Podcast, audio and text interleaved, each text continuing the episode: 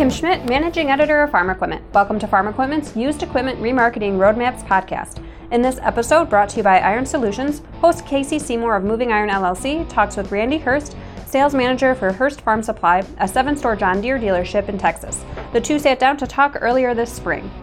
If you're tuning in for the first time, I'd encourage you to subscribe via iTunes, the Google Play Store, SoundCloud, Stitcher Radio, or TuneIn Radio. By subscribing, you're alerted when each upcoming episode is released. Before we turn things over to Casey, a quick word from Iron Solutions, who's making this podcast a reality. Iron Solutions provides dealers with an array of lifecycle management services that drive sales and profits. Their Iron Search and Iron Guides are all about managing your dealership more efficiently and profitably, while Iron Search allows you to directly showcase your equipment online to a wider universe of buyers. Visit www.ironsolutions.com today. Casey and Randy start things off talking about the increase in cotton production in the region over the last couple years. Randy says cotton is one of the few commodities that's been on an upward trend. After briefly touching on how the cattle and feed markets have reacted to the drought conditions, they jump into the state of the retail market in Hurst Farm Supplies area, including stable conditions for used row crop tractors. Let's jump in here real quick. All right, so Randy, you're the sales manager at Hurst Farm Supply. So give us a little background on yourself and, Hurst and what geographical area you guys cover. Yeah, I'm sales manager for Hurst Farm Supply. We've got seven locations in and around Lubbock, Texas, and then a couple down by Snyder, Texas. Our main crop in this area is cotton. Probably, you know, if I was had to put a number two, it'd be close to 80% of our crop production would be cotton. Then we have some corn, a little bit of wheat, hay, have a good mix of cattle ranches in this area. But that's kind of what we consist of. But our lifeblood is cotton. That's what makes or breaks us day in, and day out. All right, so I've been reading some reports now about cotton, and it seems like there's been more cotton acres planted this year than there were last year and in, in, in, the previous probably five or six years. You know, if you, if you kind of back up a little bit to 17 mm-hmm. and just kind of moving a geographical line, if you went north of Plainview, Texas, which is about 40 miles north of me, right in that area is where our typical line went from transition from cotton to corn, corn being north of us. In 17, if you take that line and go north up into the panhandle, cut across to Oklahoma, up into Kansas, give or take, there was a million bales of what they were saying. Production went in in 17. Mm-hmm. There's supposed to be, uh, according to the reports I hear, another 500,000 bales of production going in in that same area this year. So it's quite a transition from where we were two years ago. And that has related into a very strong demand for cotton harvest equipment and support equipment. Been doing this for 27 years, and I haven't seen it quite like this before. With the drought situation that you're in right now, I mean, the wheat that you guys grow, I'm, I'm assuming most of the majority of it is planted to graze on. Is that correct? It is, yeah. We don't have a lot of wheat in our specific area. You get a little east of me, that's more of, uh, where the kind of the wheat harvest starts in that mm-hmm. Munday, Texas area. Right. Most of that won't be harvested this year. We didn't get the rain to germinate it and grow it out. So that most of our wheat in this South Plains, Rolling Plains area of Texas won't be harvested. Yeah. How many acres of your corn, Lee, how much of that got planted into cotton? Casey, I don't have a hard number on that, but I'm going to say that what has been in corn in the last two years, we have probably seen 500,000 acres in that ballpark, uh, and maybe more. Right. How's the cotton market reacting to the additional acres of, of cotton being planted? Well, it's kind of surprising, Casey, but you know the cotton market is probably the one bright spot in the commodities right now. Cotton's been on an upward, a good, strong, slow upward trend for most of 17 and moving into 18. You know, a year ago, we look at December futures uh, as kind of what we base our crop on because, you know, harvest times we'll, we'll have a crop to go to market with. It's moved up about 12 cents in that year's time, so that's good. We're up at about 78 cents on the cash market and about 83 on the futures. Kind of a target or a goal. If you know, if my guys can get eighty five cents a pound for their crop, they can they can do okay. Yeah. Wow. You know, this last year we pretty good struggle with our grades on our cotton. We had a, a large area that had low micronaire cotton, which hit us pretty hard on the grading, which we had to take a deduct when we went to the market with it. That was a struggle for us. We had good yields, we just didn't have a good grade. Price wise, I mean that's a far cry from where it was even two years ago when you were sixty cents in that area, that time frame. So that's really rebounded quite well. Yeah, it has. It has. I mean, there's some really good things to you know talk about and look ahead for as far as the cotton industry. You know, we finally got back into the program, which was a blessing. You know, we needed that three years without a program. Put a lot of stress on my customer base, so that that's going to help. You know, we see the future as far as the pricing and cotton, you know, that that's good to look ahead to. So, you know, we got some look, good things looking ahead, but we're trying to overcome some tough hardships right now. So right now, with, with the drought situation and the lack of grazing pasture wheat that you guys have normally grazed your cows on so far this year, how's the cattle market reacting to that, and how are feed prices down where you're at? Talking to several of my customers, I've been selling out their herd, which is not ever a good thing which is kind of depressing prices. But you know, we just don't have the feed right now to support them. Can't afford it. So guys are culling the herds down to what they can manage because the grazing's just not there to sustain them, and you can't afford to keep feeding them. So yeah, you know, we see this cycle come and go on us, and it's it's pretty severe one right now as far as the drought is affecting us April 20th, you know, we've already been planting corn and what little corn's going in right now. But, you know, usually the first week of May is our target planting for most of our irrigated cotton. And without a good rain this weekend or very, very soon, it's going to be tough. You know, there's a lot of dry land acres are not, not looking promising right now. Right. Okay. So let's talk about your retail marketplace and let's talk about what you see happening in the auction markets. So on the retail side of stuff, what is the temperature of your customer base right now? I mean, I'm sure there's probably a little bit of apprehension with the drought the way it is, but with cotton prices being up the way they are, there's got to be some a little bit of excitement out there. Yeah, it, it probably sounds like I'm contradicting myself during this conversation. I apologize for that, but uh, uh, on our cotton equipment's been very, very strong. The strongest I've seen it in the 27 years I've been doing this. We've had uh, good demand for sprayers. Some of that's coming from the dicamba cotton varieties that we have now, which has given us a pretty good tool to fight the weed pressure, the resistant weeds, which has helped a lot. We've seen uh, good demand in planters, which is coming back from what it's been in the last couple of years, which is good. Used equipment, our row crop tractors, they're stable. We're off a little bit where we'd like to be, but not terribly so when you look at the drought conditions we're in. Count your blessings because we're doing much better than we deserve right now. Yeah from where I'm at right now, it seems like planters are, I mean, more popular than they've been in the past five years, right? I would agree. Yeah. Are you looking at a lot of the newer technology, high speed stuff? Or are you just looking at more just newer planters in general, or guys jumping up from like an 08 model up to like a 14 model or something like that? I mean, what, where, where is your mix at? We haven't adapted the high speed planters down here yet. number one, Casey, just because okay. we're mostly the 1725 stack fold planters, what we're running down here. So we haven't adapted that technology, but what we're seeing is more of a trend. We've been traditionally eight row 40 equipment for years down here. The, there's a very strong trend into 16 row 40 equipment, and we're even starting to see some 24 row 40 drag type planters come in. You know, it, it's a labor issue. Guys are trying to do more with less help and that's one of the advances that coming out with the CS690 Baler machine has given us is the ability not to have to have as many employees. But, mm-hmm. you know, when you get rid of those employees you've been carrying, that leaves some gaps in other places. So yeah. we're seeing the guys go to bigger planters trying to cover more acres a day per machine and man. And that's what I'm seeing in the planter market right now. It is a labor driven issue more than it is really anything else. I mean, guys, like you said, they're taking their 12 row to a 24, their 16 to a 24, something like that, where they can get more done, you know, in a day. And, and I think the high speed planter is one of those things I'm watching too now, where guys are saying we can go seven miles an hour, we can plant seven miles an hour, we can have a better seed placement, all these different things that come into effect. So just so you know, Casey, my mm. guys have been running these planters seven, eight miles an hour for years, but they were supposed to. Old technology making it new, huh? That's funny. That's funny. Is precision planting at all? Is that all come down your way at all? Where you guys have guys looking at that? Small pockets of it. If I had to put a number on that, I'd say be less than ten percent of my customers you know, cotton's a little different animal. In the area we're in, you know, we're driven by the rainfall we get. You know, it's hard to put a plan in place, say we're going to do this, this, and this. You know, we react to what the weather gives us. And, you know, we have the opportunity to maximize some inputs and take advantage of a rainfall, we do. If, if not, we sit still and we don't side dress or put extra fertilizer on.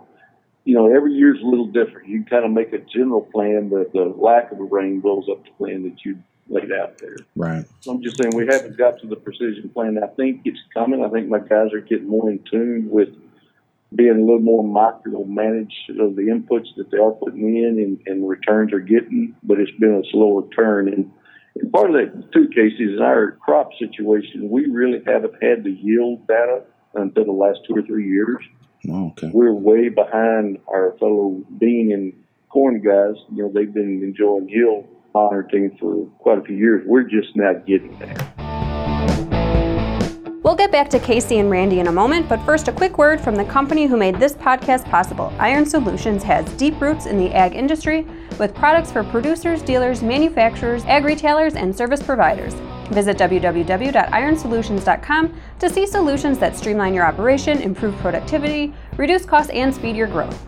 Casey and Randy started their conversation discussing the market conditions they're both experiencing. Both agree the strength of the planter market has been labor driven. Randy says so far, precision hasn't taken off strongly with the cotton market because it's so based on weather conditions.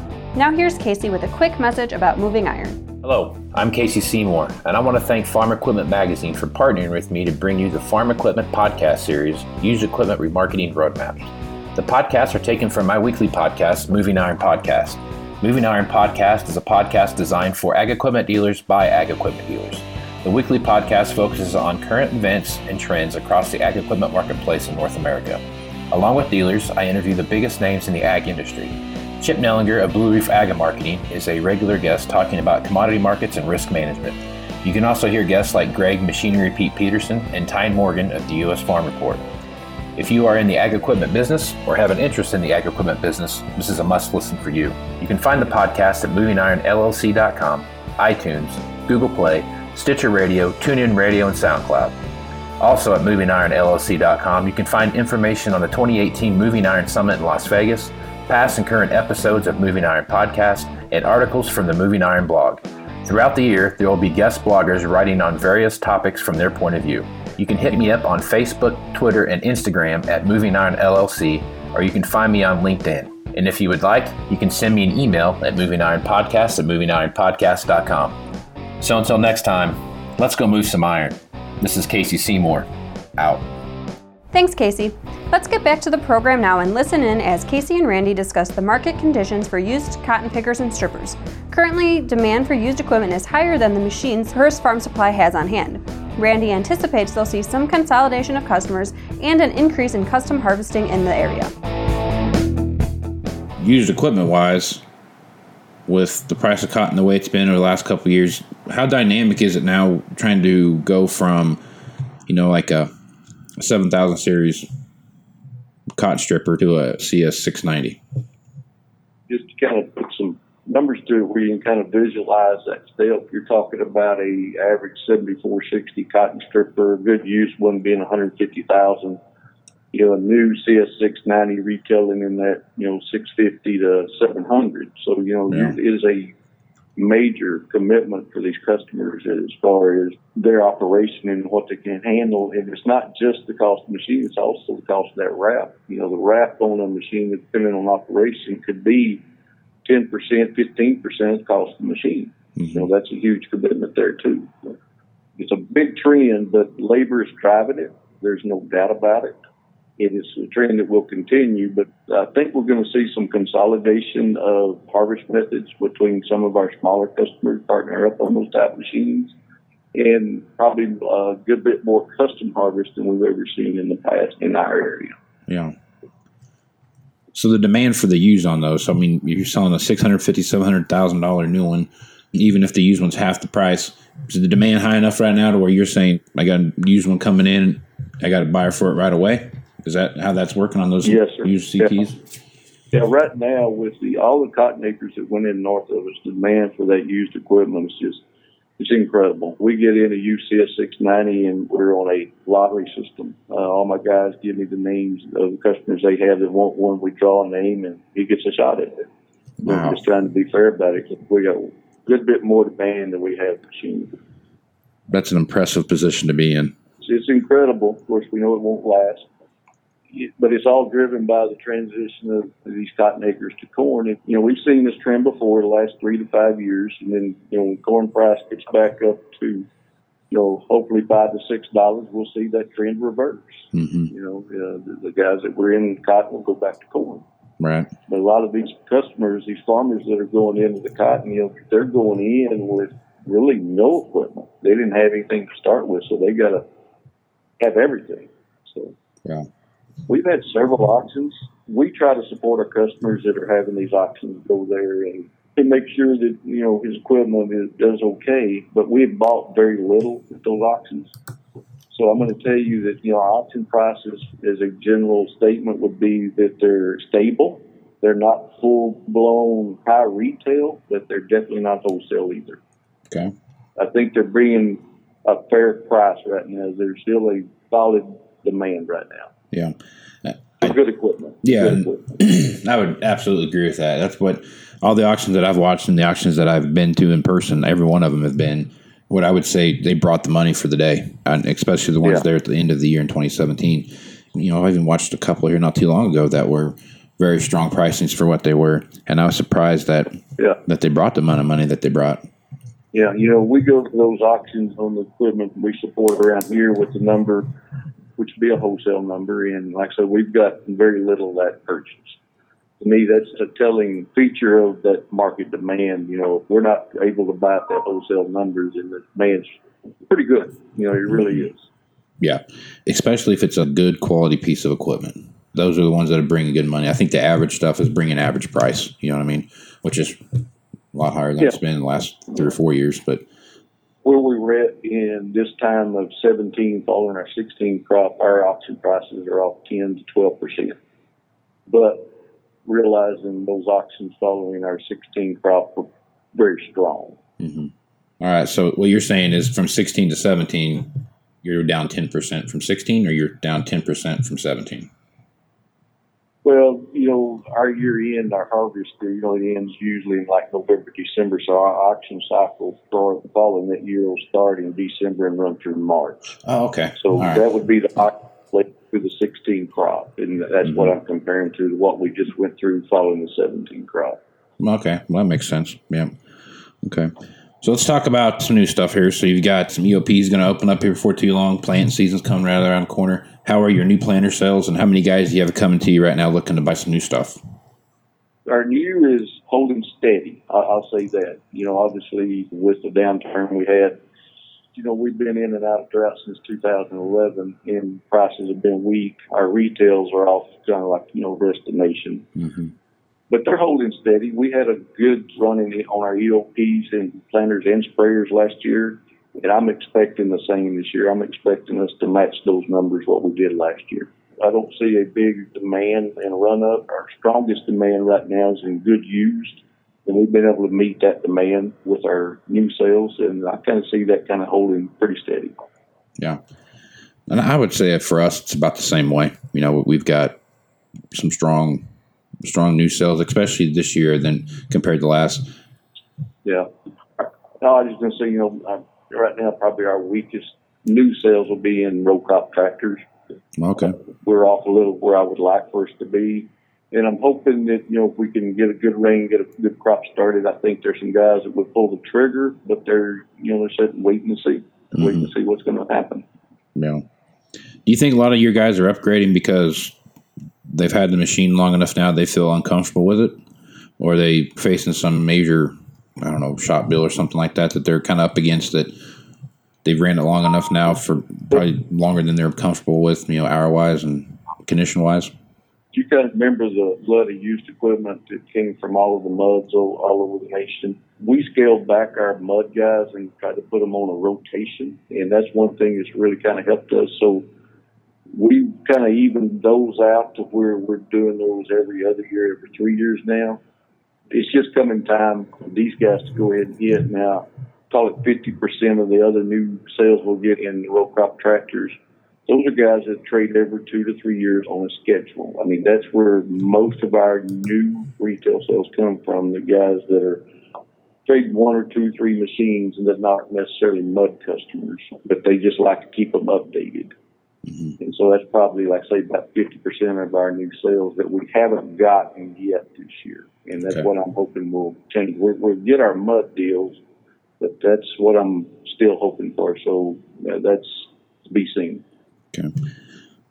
What are some bright spots you see happening for you guys, you know, going through planting season and into the summertime? Your crystal ball may be better than mine, but right now the only bright spot is this rain forecast we got this weekend. Honestly, you know, like I said earlier, you know, we really have some things to look forward to in the cotton market. You know, we've got an insurance basis of 75 cents a pound, you know, for my dryland guys. Mm-hmm. If the case is we don't get the rain and we have a failed crop, you know, so we've got a good support system there.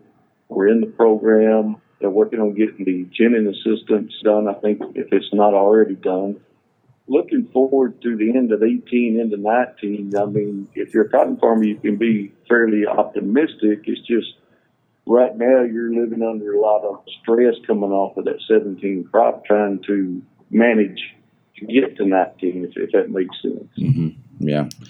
Well, I think we got this one covered, man. So I appreciate you listening and I appreciate you being on the podcast.